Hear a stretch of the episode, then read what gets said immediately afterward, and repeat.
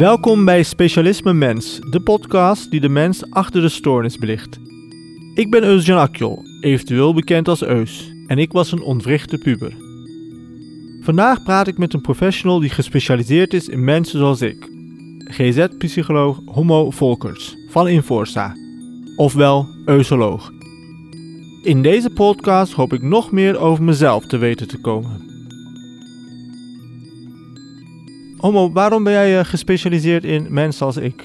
Wat ik heel interessant vind is dat ehm, het een groep mensen is die van alles hebben meegemaakt. En ehm, het is heel tof om met een heel goed, sterk en ja, eh, goed opgeleid team die hard werkt om, uh, om met z'n allen het verschil te kunnen maken. Wat houdt jouw werk precies in? Wat doe je uh, eigenlijk op zo'n dag of in een week? We beginnen elke ochtend om 9 uur s ochtends. Uh, met bordoverleg. Mm -hmm. uh, dat is gewoon een digitaal bord geprojecteerd op de muur. En um, daar bespreken we de cliënten waar iets mee aan de hand is. We hebben ongeveer 150 uh, cliënten in zorg in Amsterdam-West. Er zijn twee forensische vakteams, één West, één Oost.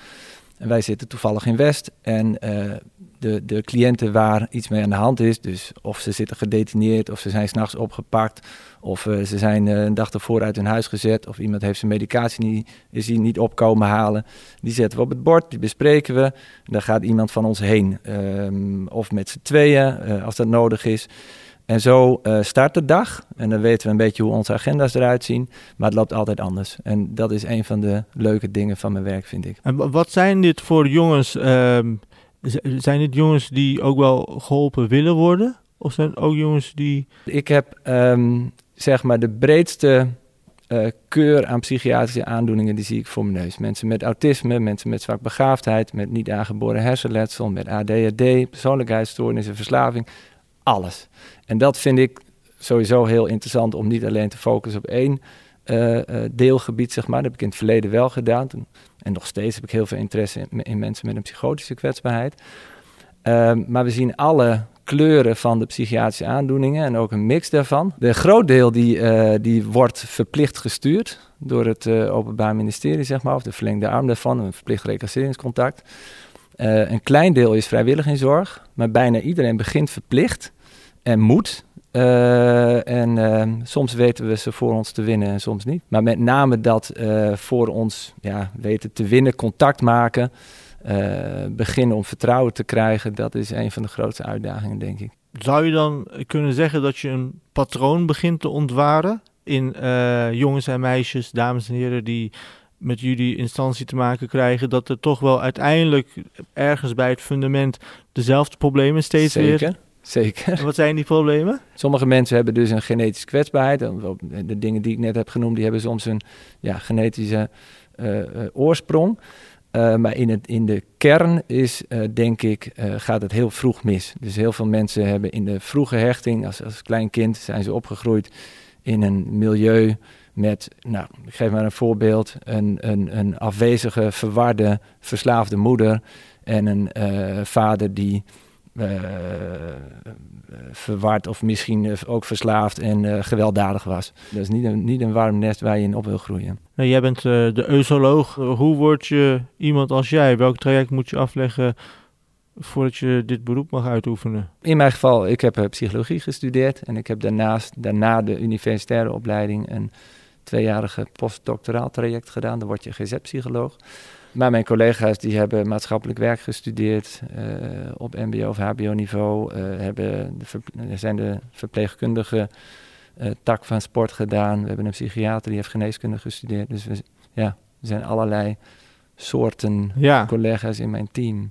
Dus ik wil niet zeggen dat iedereen eusoloog kan worden, maar er zijn verschillende ingangen. Om er, zijn, er zijn absoluut verschillende ingangen. sterker nog, je bent natuurlijk zelf ook een beetje eusoloog, want je zou uh, als ervaringsdeskundige uh, in ons team uh, kunnen komen werken, mocht je daar interesse in hebben. Daar wordt steeds meer gebruik van gemaakt en ik moet eerlijk zeggen, onze ervaringsdeskundige is echt de speel, zeg maar.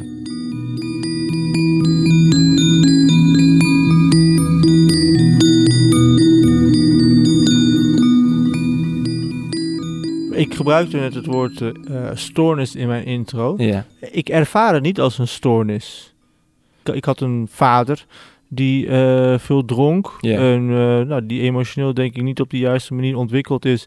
En waar zijn kinderen dan, mijn broers en ik, last van kregen. Omdat hij zich als een huistiran opstelde, veel dronk en uiteindelijk eh, voor nou, ontwrichting zorgde in het gezin.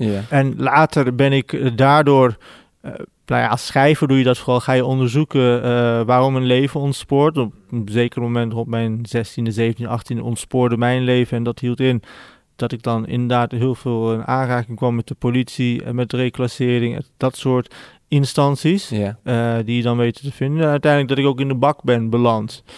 En ik heb op dat moment uh, was ik me er nooit bewust als jongetje of uh, adolescent was ik me was ik me er nooit bewust van waar dit allemaal vandaan kwam. Pas veel later toen ik boeken ben gaan lezen en ook zelf gaan schrijven en zelf onderzoek heb gedaan, kwam ik er pas achter van, hey, dat heeft van, natuurlijk alles met die jeugd te maken. Waar ben je dan precies achter gekomen? Nou, dat als jij in een onveilige omgeving opgroeit, Mhm. in een uh, liefdeloze omgeving en in een omgeving waar niemand die gidsrol voor zijn rekening neemt, en dat zou een vader en moeder toch moeten doen, denk ik. En als je dan ook nog een keer in de achterbuurt opgroeit, zoals ik, uh, met allemaal verkeerde vrienden uh, in, uh, in de arbeidersklasse in Deventer. En nu wil ik eigenlijk, ik zeg wel verkeerde vrienden, maar ik vraag me dan ook wel tegelijkertijd af, en misschien kan jij dat beantwoorden, of zij dan ook niet slachtoffer zijn van de omstandigheden. Sommige mensen vragen ook aan mij wel eens, zijn jouw cliënten zielig? En dan zeg ik, nee, ze zijn nooit zielig. Want ik vertel vaak het verhaal van, het zijn niet alleen maar daders. Ze, ze, hebben ook heel veel meegemaakt. Wat, wat, waar we het nu over hebben, zo'n zo'n ja, uh, zo'n heel schraal gezin waar, waar inderdaad niemand opstaat en uh, waar veel verwaarlozing is en veel geweld en geen veiligheid. En waar kinderen van jongs af aan soms getraumatiseerd worden. Um, hoeveel kans heb je dan? Nou, er zijn wel kansen. Um, uh, maar ik vind, ik vind het niet zielig. En we kijken ook altijd naar datgene wat ze hebben uitgespookt. Die, die, dat gedrag, dat keuren we af. Mhm. En daarvoor zijn ze bij ons in behandeling. Um, maar de, de keerzijde is ook dat ik iedereen vroeg of laat... Ja, klinkt een beetje uh, viva psychologie, maar wel in mijn armen sluit, zeg maar. Is het zo? Absoluut. Maar ja. kan jij ook nog altijd mededogen voelen met Ja. iemand die voor de tiende keer een Ja. geweldsdelict heeft gepleegd? Ja, is lastig. Ehm, maar wel voor de persoon. En ehm, als, ja, het is een beetje een gek voorbeeld misschien, maar als ik ehm, op tv eh, een van de meest nare dingen zie, tenminste dat vind ik een van de meest nare dingen, eh, over een, eh, een, pedofiel die geïnterviewd wordt over zijn daden en dat vergoeilijkt en dat wegmaakt en dat eh, klein maakt. En nou, dan, dan word ik ook heel ongenuanceerd. Maar als diegene, bij wijze van spreken, precies dezelfde in mijn spreekkamer zit, met een heel verhaal en een hele geschiedenis, is er absoluut mededogen, zeker. Ja, dat moet ook wel. Ik moet zo'n cliënt in de ogen kunnen kijken en daar nog eh, geloof in hebben. Heb jij het idee dat onze samenleving zo is ingericht dat de mensen met wie jij te maken krijgt als cliënt, dat woord gebruikt je, Ja. ehm, dat, dat, dat onze samenleving bereid is om deze doelgroep ook een tweede kans te geven? Nog wel te weinig. Ja, ik was nog niet zo heel lang geleden met mijn team eh, op Nieuwsuur te zien. En ik heb expres eh, de Facebook-reacties niet gelezen, maar ik begreep van anderen dat die heel ongenuanceerd waren. Ja. Wa- waar zou het vandaan komen? Een beetje hetzelfde wat ik heb. Als ik iets op tv kijk en ik ken die persoon niet, dan word ik ook ongenuanceerd. Dus ehm het is onwetendheid, denk ik.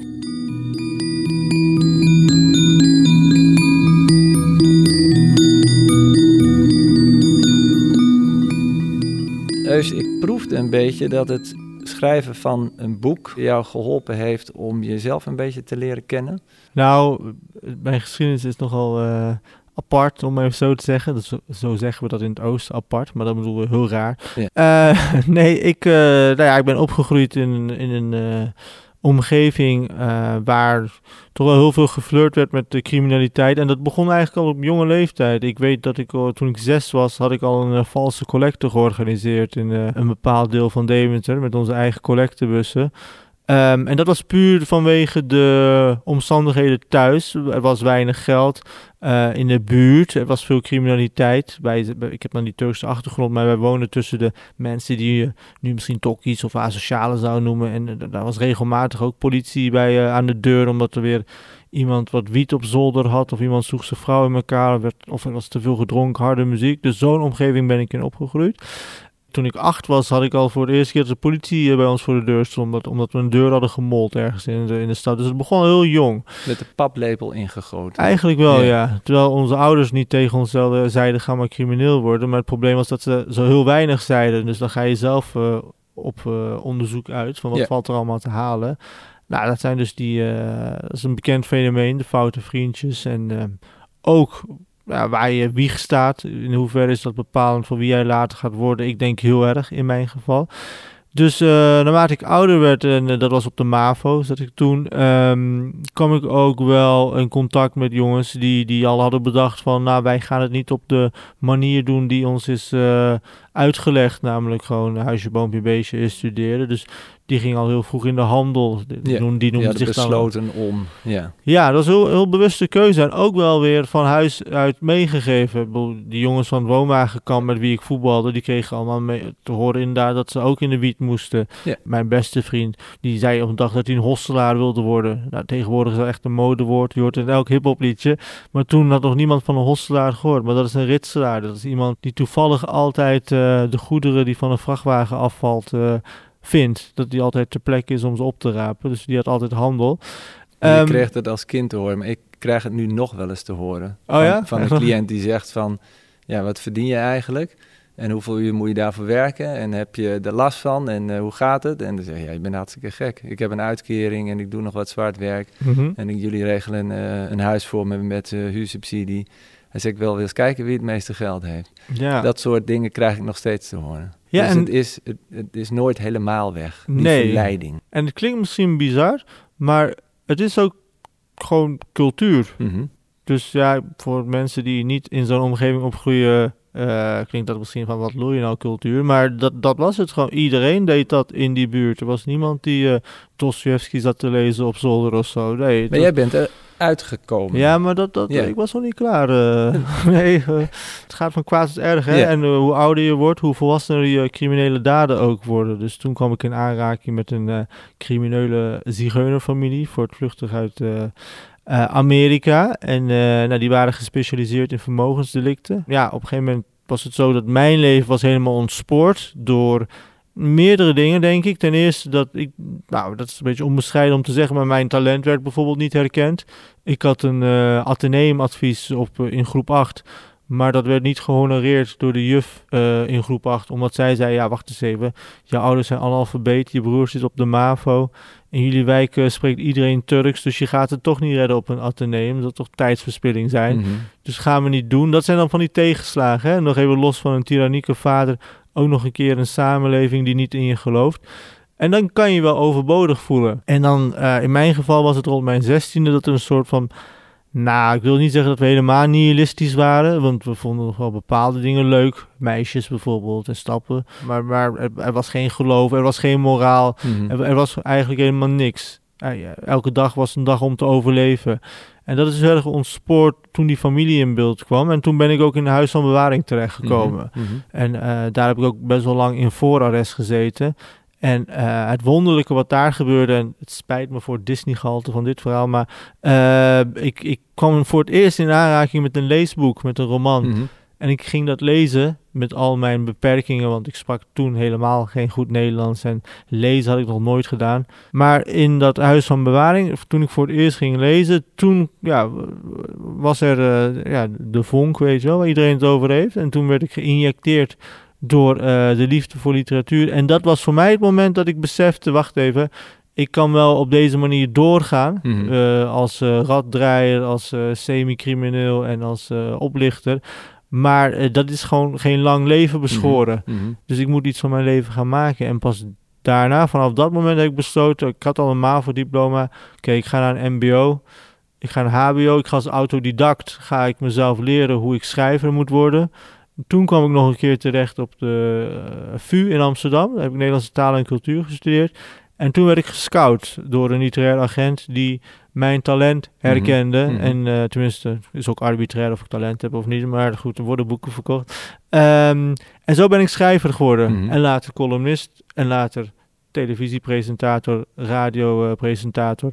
Dus ik heb me daar wel uit kunnen worstelen. Maar wederom is het onbescheiden. Dat heeft toch ook te maken met mijn persoonlijkheid en de veerkracht die ik heb getoond. En je talent inderdaad, zoals je dat misschien eng of vies woord vindt. Maar je kwam in aanraking met een boek. En toen is het gekeerd, zeg maar. Niet, misschien niet in één keer, maar is het wel gelukt om, uh, nou ja, een beetje duur woord misschien, maar om geweten op te bouwen in je brein en te zeggen van, uh, ja. van wat zijn de voor's en tegens en ik wil dat niet meer, ik, ik wil eruit blijven. Uh, dat herken ik ook wel veel van onze cliënten hoor, die gezeten hebben en soms na, na de eerste keer zeggen van, ja, dat is me de moeite niet waard. Ik moet er, ik moet er iets mee doen. Ik, ik, ik ga aan de slag. En gelukkig uh, heb jij dan het brein meegekregen om ook te gaan studeren. Sommigen zijn daarin minder getalenteerd en zullen het van hard werken moeten hebben. Je hebt ongetwijfeld ook hard gewerkt hoor. Uh, maar er moet iets, iets gebeuren vaak, toch? Ja. Ja, en soms kunnen we cliënten daarbij helpen. En soms doen ze het zelf. Jij zegt dat je het ook toch zelf gedaan hebt wel zelf gedaan, maar ik heb wel een prikkel gekregen, namelijk dat boek. Ja.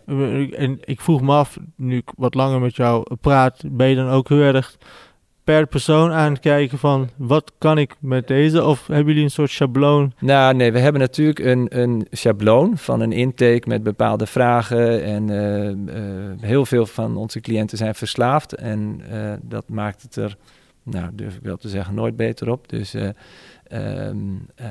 we doen heel veel aan het behandelen, behandelen van de verslaving. Veel cliënten willen ook stoppen met, uh, met, met coke en met alcohol. En dat zijn eigenlijk de twee grootste veroorzakers van, van een hoop ellende. Um, maar um, ook onze ervaringsdeskundige die, die doet daar veel in. maar het herstelgerichte werk, dus kijken wat is iemand zijn, zijn talent. Sterker nog, in elk behandelplan staan, werken we met vier factoren. En een van de factoren is, wat is iemand zijn talent? Waar blinkt iemand in uit of kan die in uitblinken? En hoe kunnen we dat ondersteunen? Hoe vind jij iemands talent? Als iemand... Ja. Nee, maar ik, bedoel, ja. ik, ik wist tot mijn achttiende niet dat ik kon uh, schrijven. Nee. Ik bedoel, uh, misschien heb jij nu wel iemand uh, rondlopen met wie je samenwerkt Ja. die enorm goed is op Ja. een accordeon of zo. Ja, dat kan. ja, ja, maar dat, Nee, maar we vragen natuurlijk wel vaak, wat vinden mensen leuk om te doen? Mhm. Ja, het klinkt zo truttig, maar eh, het is vaak iets met sport eh, eh, of lekker koken. Ehm, en dan zijn er allerlei ehm, eh, dingen te bedenken. Bijvoorbeeld, eh, je hebt eh, zo- zo'n keuken van Jamie Oliver volgens mij. Mhm. Heb je allerlei trajecten waar cliënten naartoe kunnen om onder goede begeleiding te leren koken. En, of in de horeca aan de slag te gaan. Of in, bij Pantaar, bij, ehm, eh, in de groenvoorziening. Je kan het zo gek niet bedenken. Maar er is altijd wel iets wat mensen ja, kunnen. Eh, of interessant vinden of graag doen. Of een soort liefde voor hebben. Ja. En het lukt soms inderdaad om iemand in een wijkhuis eh, als receptioniste te laten werken of in een voetbalteam eh, om jeugdtrainer te worden. Dus dat soort dingen, dat, eh, dat, dat lukt wel, zeker.